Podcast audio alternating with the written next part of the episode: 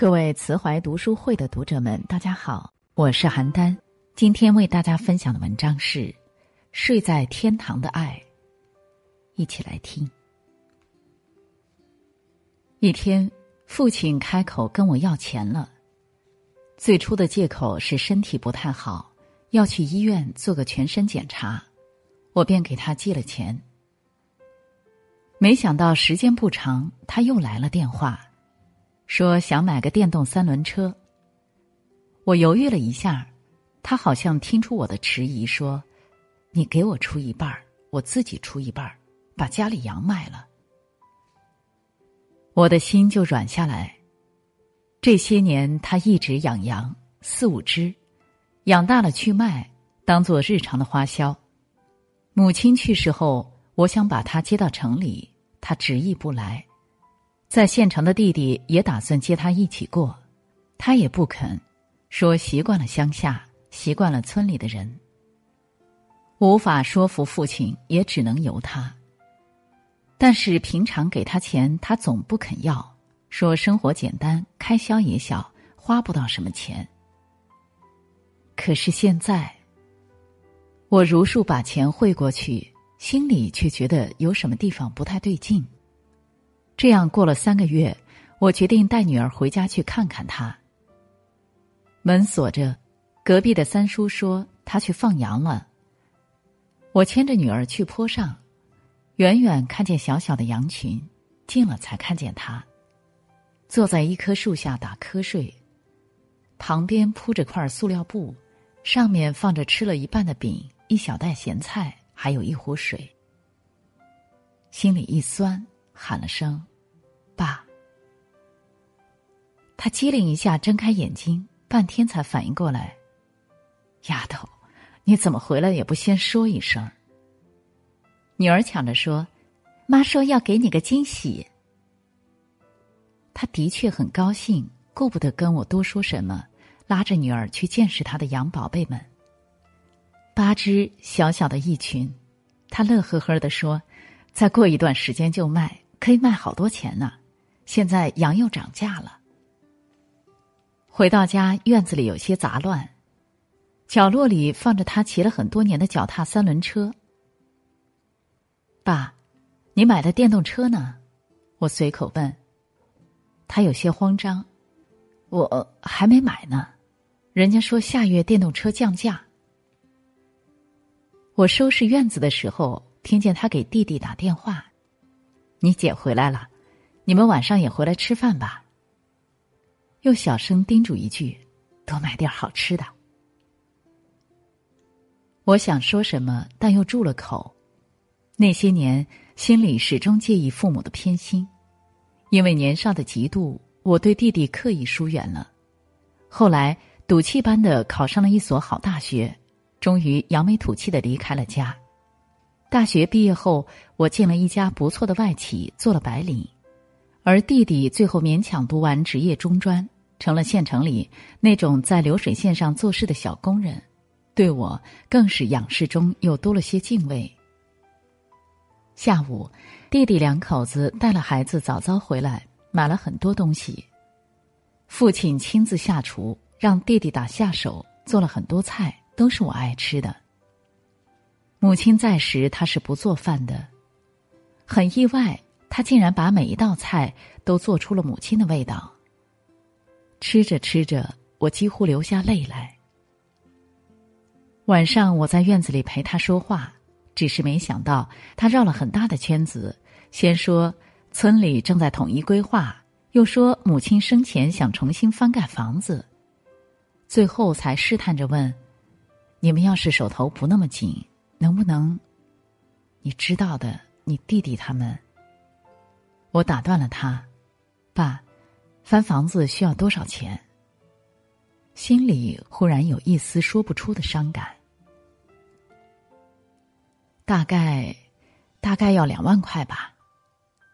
他的声音低下去，又赶快补充：“我的羊要是都卖了，也能卖好几千块钱。”我愣了一下，两万多对我来说也不是小数目。我嗫嚅着。爸，我回去看一看再说。应该不是太大问题。他低下头，丫头，难为你了。看看能有多少？爸年纪大了，别的事儿也不会花钱了。我笑了笑，月光暗暗的，他一定看不出我的笑容有些苦涩。跟老公说了父亲要钱的事，半天老公也不说话。他不是一个小气的人，但这一年他的境况比我更糟。他经营着一家小的出口公司，现在连工资都成了问题。最后他说：“把钱给爸爸，咱们紧紧手。”日子总还过得去。在我把钱汇给父亲半个月后，我遇到老家一个亲戚来城里办事。闲聊中，我顺口问：“我们家的房子开始翻盖了吗？”他有些诧异：“没听你爸说要翻盖房子呀？”然后他想起来什么：“对了，你爸把羊都卖了，帮你弟弟买了辆小客货车。你弟不在工厂了。”自己给人开车送货呢，不少赚钱。我的心里像瞬间被凉水浇透，有冷冷的寒意。原来他是骗我的，他始终是偏着弟弟，偏心到骗了我的钱来帮着他。父母是不能恨的，可是那怨到底有多重？回到家。我终于忍不住把自己关在洗手间，借着哗哗的水声哭了一场。之后好些天，我都没有主动给他打电话。后来是他先打了电话来，我只是淡淡应付着，他只好讪讪的挂了电话。但是我没有想到，那竟然是我最后一次听到他的声音。三天后，我接到弟弟电话，说他去世了，死于心肌梗塞。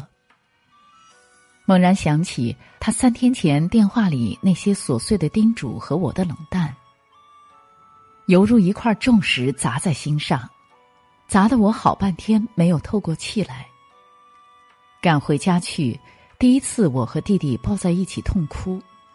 母亲离开时，我还有他的怀抱可依，而现在，几天前对他的怨恨早已被他突然的离世冲散。只被疼痛包围。安置了他的后事，走的时候，弟弟送我去车站，说：“姐，要常回来，爸妈都不在了，家还在。”一句话，我干涸的眼中忽然再度充满了泪。握我弟弟的手，说了声保重，我上车离开。我想，也许以后。这个所谓的家，我不会常回了吧？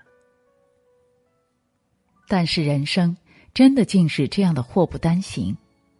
老公的公司出事了，他被一个客户骗走了全部资金，老公几乎崩溃，从不沾酒的人开始日日买醉。我既心疼焦急，又无计可施，想了一个晚上，决定卖房子。弟弟是第二天中午打来的电话，他离开后，弟弟倒是常常打电话来。我没有心思和他寒暄，他也听出了我的焦虑，耐心的询问。没想到他竟然坐了火车，第二天一大早就赶了过来。进门什么都不说，从怀里掏出报纸包着的一沓钱来，姐，这是五万块，不多，先拿着应急。我吃惊不已，你哪来的钱？这几个月开车拉货赚了一部分，用房子抵押贷了三万，县城里房子不值钱，只能贷这么多。我心里一热，把钱推给他，我不能用你的钱。弟弟急了，姐，去年工厂倒闭，我和你弟妹都下岗，想买辆车，没钱，你给了爸四万块，让他给我。还不让爸告诉我是你的钱，我呆住了。弟弟依然在说：“爸说了，小时候你总让着我，因为我是弟弟。现在我要保护你，因为你是女人。”爸还说，有一天他不在了，我就是你娘家。我一转头，泪如雨下。我这个薄情的女儿啊，是怎样误会了他那片深爱的苦心？他是早就知道自己将不久于人世了吧？他是知道生性高傲的我，连亲情都不会索取和依赖吧？所以，他要替我预定未来的爱和守护。当初他开口跟我要钱，心里该是怎样的为难？要鼓起多大的勇气？但是他还是要那么做，只是为了让他离开后，我还有亲人的爱可以依赖。原来他最爱的孩子还是我啊！我转回身抱住弟弟，什么都没有说，只是紧紧抱住。我想此刻睡在天堂的他一定是安心了，因为他那个始终活在他的深爱中却不自知的女儿，终于懂得了他的爱。今天的文章分享就到这里，感谢大家的守候。我是邯郸，我们相约明天。